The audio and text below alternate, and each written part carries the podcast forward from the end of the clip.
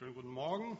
Ich freue mich, euch begrüßen zu können äh, zu, dieser, zu diesem ersten Teil unserer Info, und es ist mehr als eine Info-Veranstaltung über Mitgliedschaft. Ähm, es haben sich noch äh, ein paar angemeldet, äh, die unbedingt dabei sein wollten, wo wir jetzt nicht wissen natürlich, wo sie sind. Aber allzu lang warten können wir auch nicht, weil wir ja auch danach noch was vorhaben. Ähm, deshalb fangen wir mal langsam an. Ähm, ich will nur einen kurzen Überblick geben, dann wird äh, Raphael Schuster äh, übernehmen für heute diese erste Einheit. Ähm, ich will eigentlich nur sagen, dass wir, ähm, dass wir uns freuen, dass wir diese Veranstaltung haben können. Das ist ja nicht das erste Mal, dass wir sowas machen. Ähm, ich will auch jeden beglückwünschen, der dabei ist, sich äh, bewusst ist oder bewusst gemacht hat, wie wichtig diese Frage ist, welcher Kirche, welcher Gemeinde schließe ich mich eigentlich an. Das geht schon mal von vorne weg gegen den Strom von, von vielen, was sich so abspielt im evangelikalen Christentum, wo man immer weniger Bedeutung eigentlich zumisst, diesem Schritt, sich verbindlich äh, einer Kirche anzuschließen. Ähm, es geht auch gegen den Strom, muss man sagen, des, des Volkskirchentums. Das ist natürlich auch ein ganz anderes System. Da interessiert das auch nicht groß, diese Frage, welcher Kirche schließe ich mich an. Ich bin halt als irgendetwas geboren und dann äh, mache ich halt da weiter, mehr oder weniger. Ähm, ich möchte nochmal deutlich machen, zu Beginn dieses, dieses Kurses, dass es äh, keine Verpflichtung gibt, beiderseitig.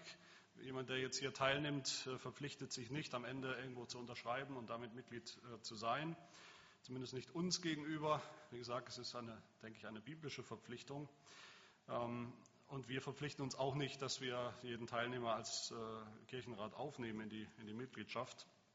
Ähm, es ist wichtig, dass man sich Zeit nimmt, sich mit dieser Frage intensiv zu beschäftigen. Wofür steht diese Gemeinde oder diese Kirche, in dem Fall jetzt unsere?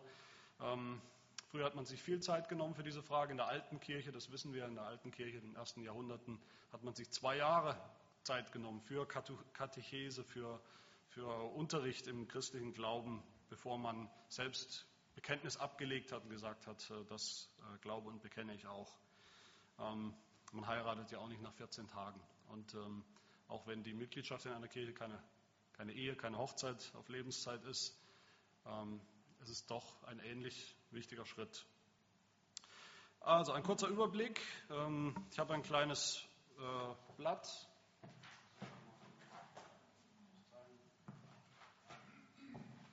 Kann man sich vielleicht einfach in die Bibel legen oder in das Bekenntnisbuch. Wer noch kein, keines unserer Bekenntnisbücher hat, soll mich einfach ansprechen, dann äh, äh, lösen wir das Problem auch. Es ist wichtig, dass natürlich jeder mit einem Bekenntnisbuch äh, ausgerüstet und ausgestattet ist für diese Einheiten.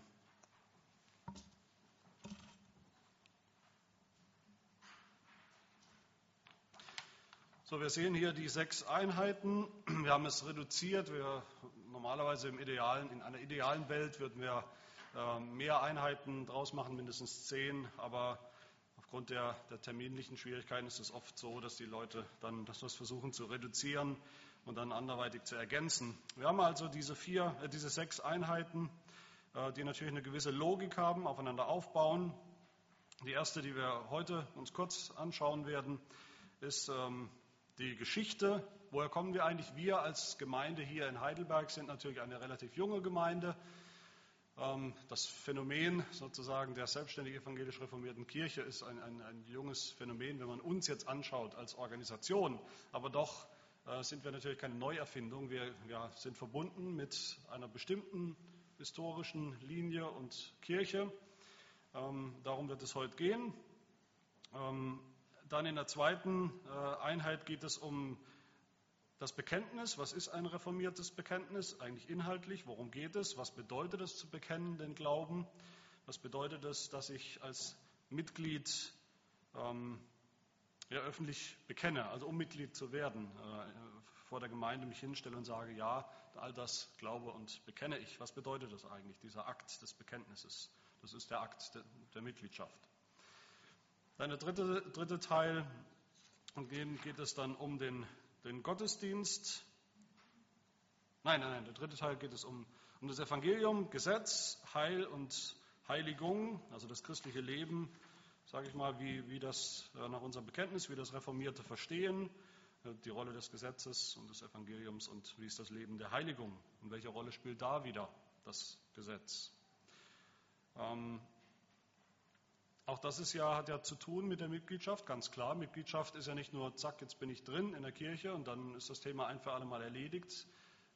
Teil der, des Mitgliedschafts, der Mitgliedschaftsfragen und des Mitgliedschaftsversprechens, das man ablegt, ist ja auch ein bestimmter Lebenswandel als Mitglied der Kirche. Dass man auch bereit ist, Kritik, Korrektur als Mitglied ähm, anzunehmen, weil wir miteinander in einem Boot sitzen als Gemeinde. Dann der äh, vierte Teil wird dann sein der Gottesdienst der reformierten Kirche. Das wird deutlich machen, hoffe ich, wie wichtig das ist, wie zentral der Gottesdienst ist für das christliche Leben, äh, nach welchen Prinzipien das stattfindet und was unseren Gottesdienst bestimmt und äh, leitet. Ähm, auch die Liturgie, die Elemente, wer macht was und warum, ähm, das, darum geht es da. Fünften Punkt geht es dann noch mal ein bisschen tiefer um die Gnadenmittel, die sogenannten, man könnte auch sagen die Sakramente, Taufe und Herrnmal, aber auch die Predigt ist ja auch, gehört hier auch rein. Wie funktioniert das? Welche Rolle hat das im Leben der Gläubigen? Und der sechste Punkt ist dann die Ordnung, die Kirchenordnung. Da beschäftigen wir uns auch mal mit unserer Kirchenordnung, die wir haben. Die ist ja auch auf der Webseite zu finden, ist nicht schrecklich lang, die kann man äh, in 15, 20 Minuten mal durchlesen. Ähm, und da geht es darum, ja, strukturell, wie, wie sieht eine wahre biblische Kirche aus? Warum sehen wir so aus, wie wir aussehen? Warum tun wir die Dinge so, wie wir sie tun? Wie ist das mit den Amtsträgern in, in, äh, in der Gemeinde? Welche gibt es? Welche sollte es geben? Ähm, und wie passen da die Mitglieder wieder rein? Das sind also diese sechs, sechs Themen, unter denen wir versuchen, doch die wesentlichen Dinge zu unterzubringen. Das Allerwichtigste, die wichtigste Aufgabe für uns in diesen sechs Einheiten und natürlich für jeden von euch auch das zu verstehen ist, die, die Frage oder der Punkt, was, was es bedeutet, eine konfessionelle, eine bekenn, bekennende Kirche zu sein. Deshalb ist die wichtigste Aufgabe, Hausaufgabe sozusagen, auch das Bekenntnisbuch, das Bekenntnisbuch mitzubringen. Ähm, auf der, auf, in dieser Tabelle habe ich äh, schon ein bisschen reingeschrieben, was besonders wichtig ist für die einzelnen Einheiten unter dieser Spalte Bekenntnisse. Das sind so die, die besonders wichtigen Passagen. HK ist der Heidelberger Katechismus, NB ist das niederländische Bekenntnis, DL ist die Dortrichter Lehrregel. Das sind also die drei Bekenntnisse und oben haben wir noch die altkirchlichen. Äh, die finden wir so in unserem Bekenntnisbuch. Die altkirchlichen Bekenntnisse äh, finden wir nochmal extra in, einem, in einer Broschüre, die wir die wir auch ja herausgegeben haben. Das sind also, ist also notwendig, denke ich, äh, dass man diese, vor allem diese Bekenntnispassagen liest vor und bei und nach den Einheiten. Ähm, dann habe ich in der Spalte Kirchenordnung auch nochmal, dass man in diese kurzen Artikelchen mal reinschaut zu der entsprechenden Einheit. Formulare, wir haben ja bestimmte Formulare, die wir als Gemeinde ähm, benutzen für bestimmte gottesdienstliche Zwecke, für das Abendmahl, für die Taufe, für die Aufnahme der Mitglieder, also das Glaubensbekenntnis, auch für, für Beerdigungen und so weiter und so fort. Ähm, da habe ich auch ein paar angegeben, die eben relevant sind für das jeweilige Thema. Und Broschüren sind Broschüren, wie gesagt, die wir rausgeben. Ich habe jetzt gerade wieder neue bestellt. Manche hatten wir nicht mehr. Ich hoffe, die sind dann auf jeden Fall beim nächsten Mal da oder auch zwischendurch mal an einem Sonntag werde ich sie dann auslegen. Eine Selbstvorstellung über uns als Gemeinde, das sieht man in der rechten Spalte. Die altkirchlichen Bekenntnisschriften, wie gesagt, ein kleines Booklet mit den wichtigsten. Ähm, dann über Mitgliedschaft, über Gottesdienstliturgie und über das Abendmahl, Abendmahlspraxis äh, und Zulassung. Dass man die auch parallel liest. Das sind so 50 Seiten äh, Broschüren ungefähr, plus minus. Ähm, wichtig ist auch noch, dass äh, wir natürlich diesen Kurs, das ist nicht alles, was wir machen wollen für die Mitgliedschaft. Ähm, jeder von euch ist auf einem anderen Level natürlich. Manche wollen sich nur mal ganz grob informieren, andere sind schon länger dabei und wollen auf jeden Fall Mitglied werden. Es sind auch schon vielleicht Gespräche gelaufen. Wir wollen es auf jeden Fall individuell ergänzen durch Gespräche. Ähm, kommt da auf uns zu, wo da Bedarf herrscht, wo da auch persönliche Fragen sind, dass wir das auch wissen das schon begleitend während dieser nächsten Monate auch aufgreifen können in, in Gesprächen. Auch gerne mal auch äh, per E-Mail. Aber natürlich am besten sind solche Dinge im, im Einzelgespräch, im persönlichen Gespräch. Das Ziel des Kurses ist klar, dass man im Idealfall selbst sagen kann, jetzt habe ich genügend verstanden und jetzt ist man bereit, auch Mitglied zu werden. Das ist, wer das noch nicht miterlebt hat, das ist, wie gesagt, ein gottesdienstlicher, ein feierlicher Akt anhand des Formulars, das ich schon erwähnt habe, mit dem wir uns auch im nächsten Mal dann beschäftigen werden. Das, Ziel soll sein, ein, ein, informierter Schritt, ein verbindlicher Schritt und ein freudiger, ein freudiger Akt des, äh, des Bekennens. Darum geht es. Hoffentlich lebenslang. Nicht unbedingt bei uns in der Serg, aber lebenslang als Mitglied der wahren Gemeinde Jesu Christi. Von dem Raphael.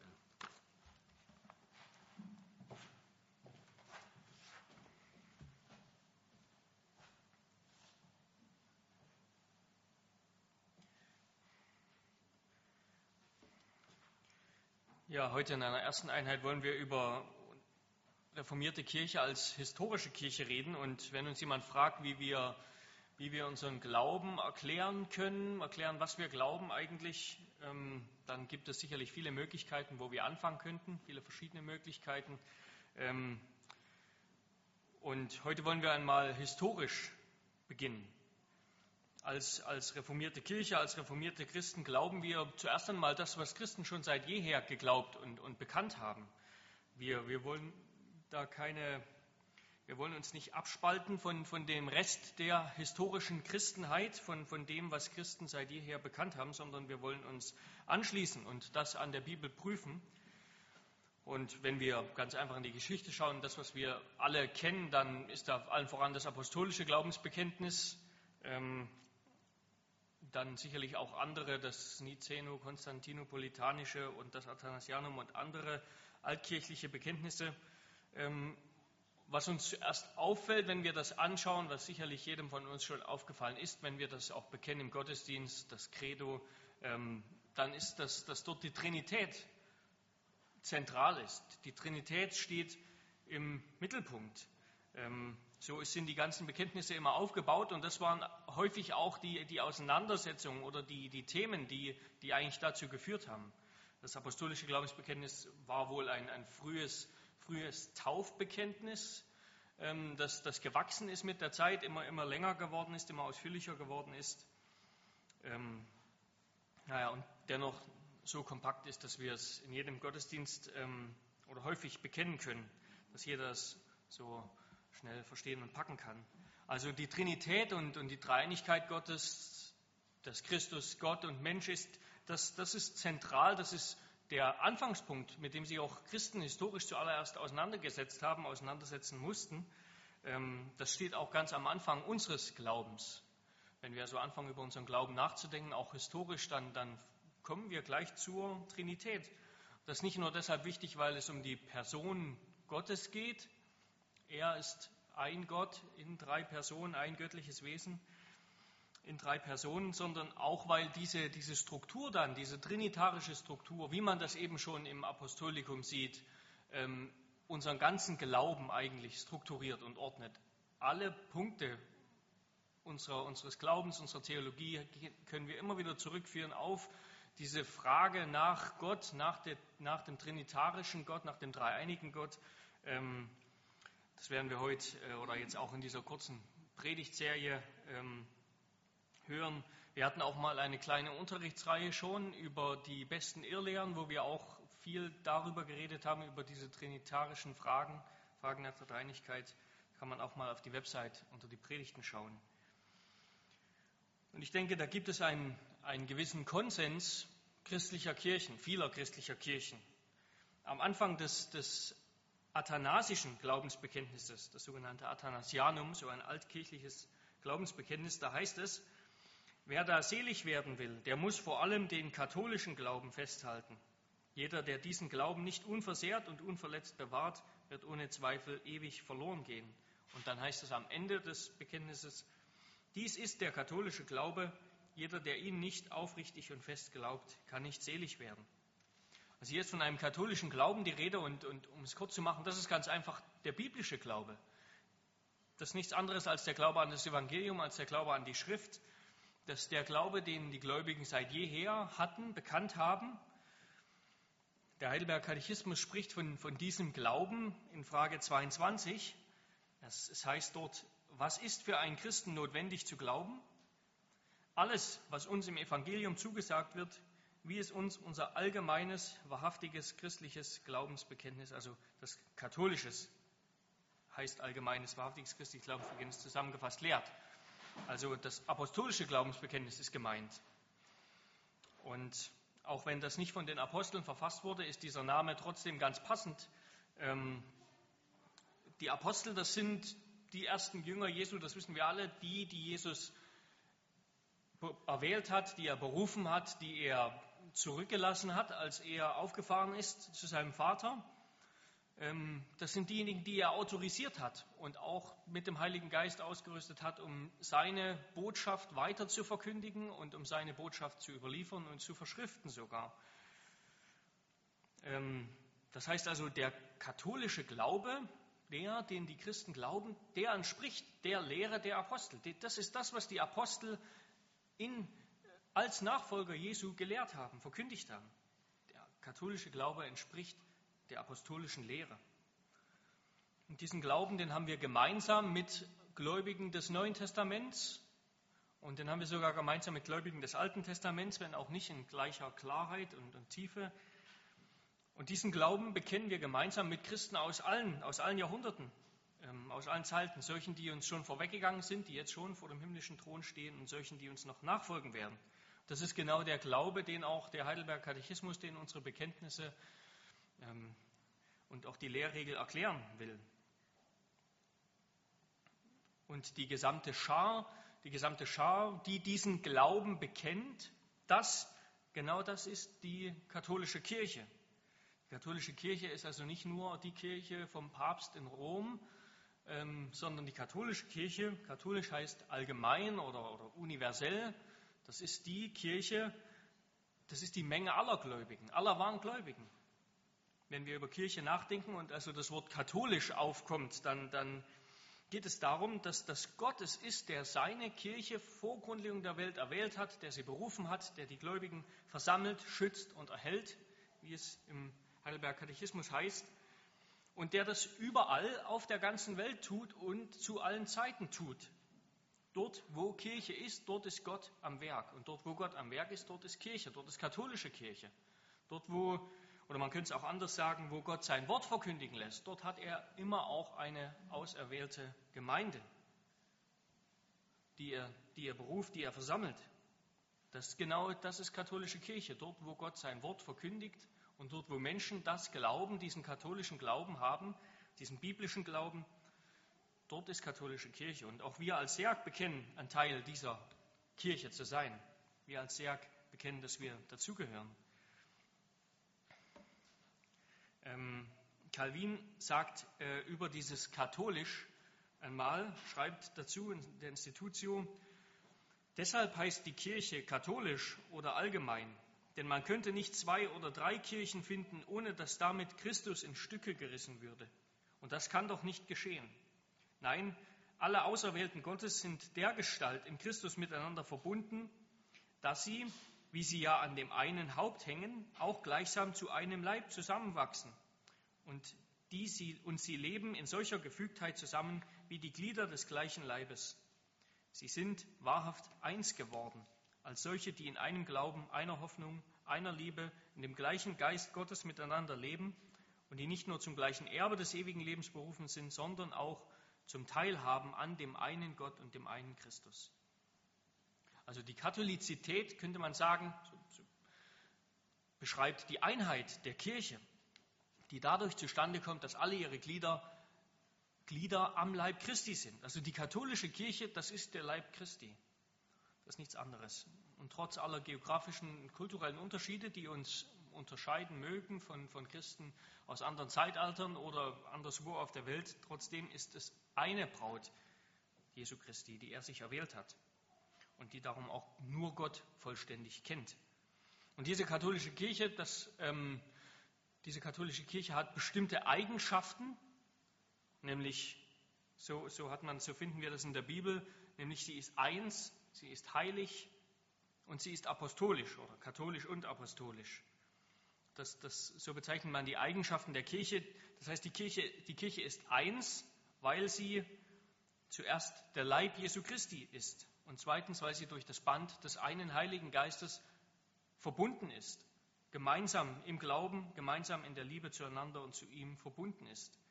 Die Kirche ist heilig, weil sie die Braut Jesu Christi ist, die er sich erwählt hat, weil sie das Volk Gottes ist, das er sich erkauft hat mit seinem Blut, das rein und tadellos ist, reingewaschen und unanklagbar vor Gott, auch wenn wir hier noch mit Sünde kämpfen mögen.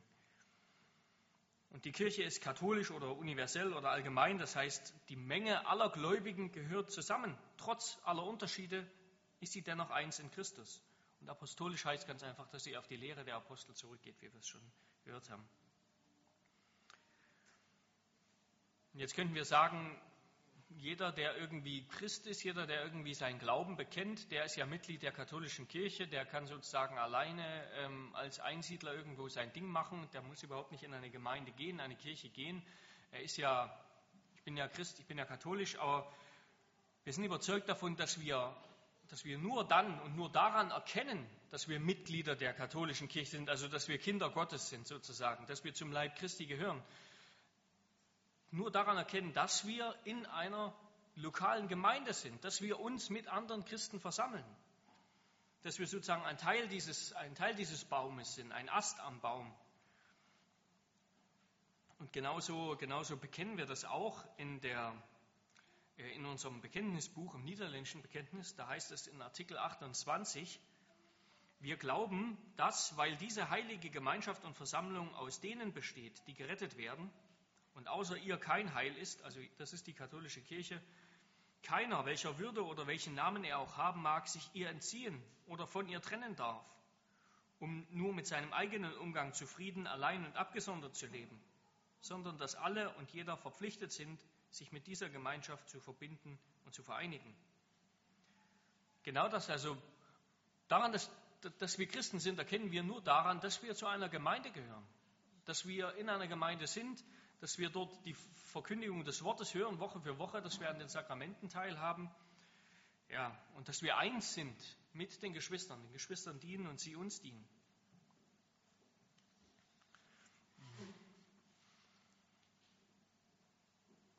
Ob wir, um, um das noch mit, ähm, mit reinzunehmen, ob jetzt unsere Gemeinde so eine katholische, zur katholischen Kirche gehört, eine, eine wahre Kirche ist, ob sie, ob sie biblische Kirche ist, also ob, auch ob die Serg Heidelberg eine biblische Kirche ist, so, so wie Gott sich, so wie Christus sich Gemeinde vorstellt. Also ob sie Teil dieser katholischen allgemeinen ganzen Kirche ist, das erkennen wir an den sogenannten Kennzeichen der Kirche. Man spricht von den Kennzeichen, die Eigenschaften der Kirche. Das ist das, was die, was die ganze Christenheit, was den Leib Christi kennzeichnet, dass sie eins ist, dass sie heilig ist, dass sie apostolisch und katholisch ist. Und ob eine Gemeinde dazugehört, das erkennen wir an ihren Kennzeichen, den Kennzeichen der Kirche und, und die, die Reformatoren waren überzeugt, dass diese Kennzeichen darin bestehen, ob das Wort Gottes, das Evangelium rein verkündigt wird, ob die Sakramente ausgeteilt werden, wie Christus sie eingesetzt hat und ob, ähm, ob Kirchenzucht geübt wird, ob, ob, sozusagen Ordnung in der Gemeinde herrscht und, und durchgeführt wird. Und das, das, sind keine, das sind keine subjektiven Standards, die sozusagen jeder sich selber raussucht. Das haben die Reformatoren sich halt mal gerade so ausgesucht, weil es halt, weil es passt oder weil es ihnen gefällt. Ähm, sondern das sind objektive Standards. Das sind Standards, die wir so in der Schrift erkennen an allen Ecken und Enden. Ähm, und das sind Standards, an deren, anhand derer wir wirklich Gemeinde ähm, ja, verstehen können, bestimmen können. Ist das eine Gemeinde, wie, wie Gott sie sich vorgestellt hat? Anhand derer wir wahre Kirche erkennen können. Also wir glauben, dass sich die katholische Kirche in den lokalen Gemeinden, in der lokalen Kirche, der ich mich anschließe, manifestiert. Dort dort Wirklichkeit wird, dort wo diese Kennzeichen vorhanden sind. Und wir glauben, dass nur diejenigen Christen sind, die zu so einer Gemeinde gehören. Christ ist, nicht, Christ ist man nicht, wenn man sich selbst dazu erklärt, ähm, ähm, sondern Christ ist man, wenn man zu einer Gemeinde gehört. wenn man Geschwister hat im Glauben, wenn man das Wort Gottes hört und bekennt und darauf antwortet im Glauben und im Gebet und im Dienst, dann ist man Christ. Der Kirchenvater Cyprian, und Calvin hat das aufgegriffen, der hat diesen, diesen, dieses Sprichwort ähm, geprägt, dass derjenige, der Gott zum Vater hat, ähm, die Kirche zur Mutter haben muss. Also wir glauben, dass, dass normalerweise unser Heil darin besteht und davon kommt, dass wir Glieder einer lokalen Gemeinde sind und durch den Dienst der Gemeinde, durch die Verkündigung des Wortes, durch die Sakramente, die Gemeinde sich und Gott sich auf diese Weise um uns sorgt. Gott sich also durch die Gemeinde um uns sorgt. Die Reformatoren, die Lutherischen als auch die Reformierten waren überzeugt, dass genau das die Kennzeichen sind, an, anhand derer wir aus der Schrift erkennen können, ob eine Kirche wahre Kirche ist, ob eine Kirche biblische Kirche ist.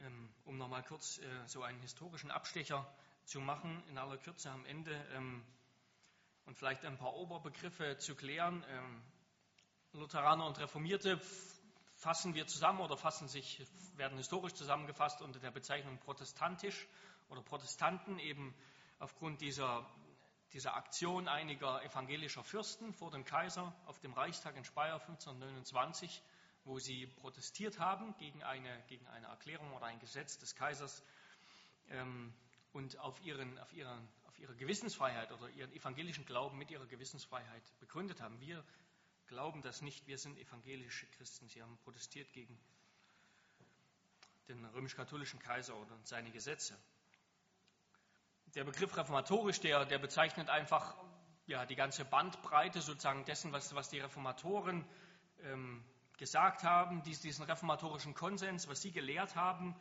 was, was sie betont haben, im Gegensatz zur römisch-katholischen Kirche.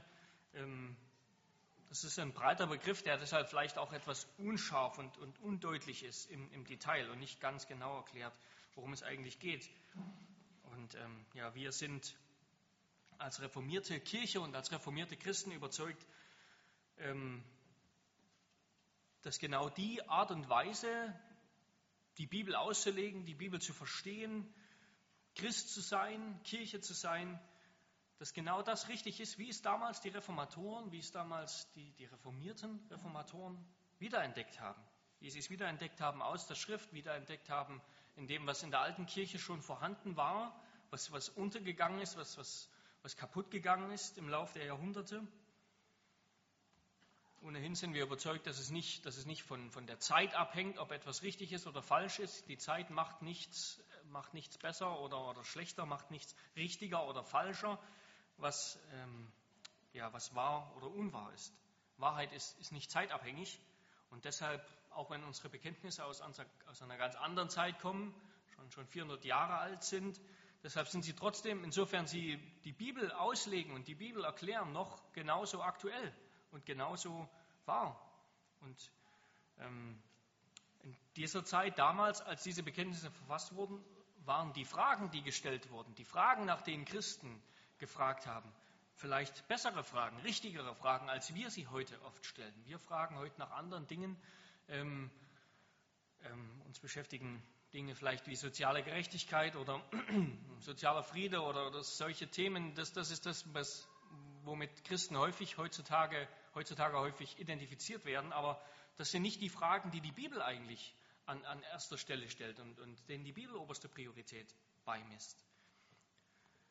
Also insofern unsere Bekenntnisse einfach das, das zeitlose Evangelium erklären und auslegen. Insofern sind sie absolut zeitlos heute auch noch.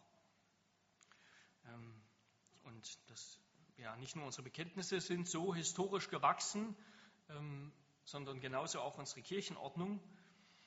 Und ja, was uns vielleicht zuletzt noch auch mit anderen Kirchen verbindet und doch zugleich auch von vielen Kirchen trennt, Sebastian hat das am Anfang schon kurz erwähnt, von vielen evangelikalen Gemeinden trennt.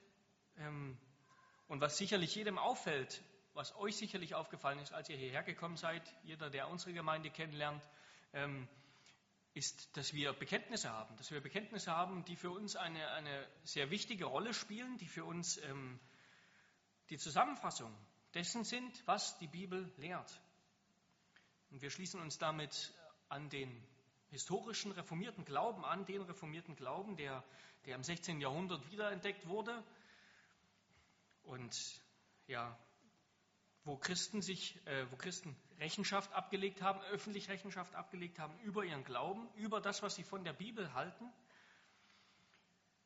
Und die Verfasser dieser Bekenntnisse taten das, um damals der Gemeinde zu dienen und um Christus zu bezeugen. Und genauso ähm, verstehen auch wir diese Bekenntnisse immer noch als, als ähm, Schriftauslegung, als Erklärung und Zusammenfassung dessen, was die Bibel sagt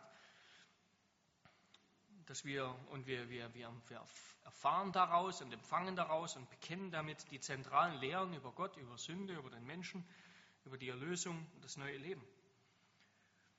Ähm, insofern wir also uns mit diesen Bekenntnissen auf nichts anderes stellen als auf die Schrift allein, ähm, sind diese Bekenntnisse, sind diese Bekenntnisse für uns biblisch. Sie sind biblisch, sie, sie, sie tragen die Autorität der Bibel. Sie sind abgeleitet von der Autorität der Bibel. Und das genau das bedeutet, das konfessionell zu sein. Das ist eine viel bessere Beschreibung als vielleicht konservativ oder, oder liberal. Begriffe, die, die unklar sind, die verschwommen sind. Wir sind nicht konservativ oder wir sind nicht liberal. Vielleicht sind wir an manchen Punkten konservativ, in anderen liberal. Wie auch immer. Konfessionell zu sein ist eine bessere Beschreibung. Das heißt, wir halten uns an das, was die Bekenntnisse lehren. Wir glauben, dass genau das biblisch ist, dass genau das unsere Identität bestimmt. Gut, einmal soweit von mir.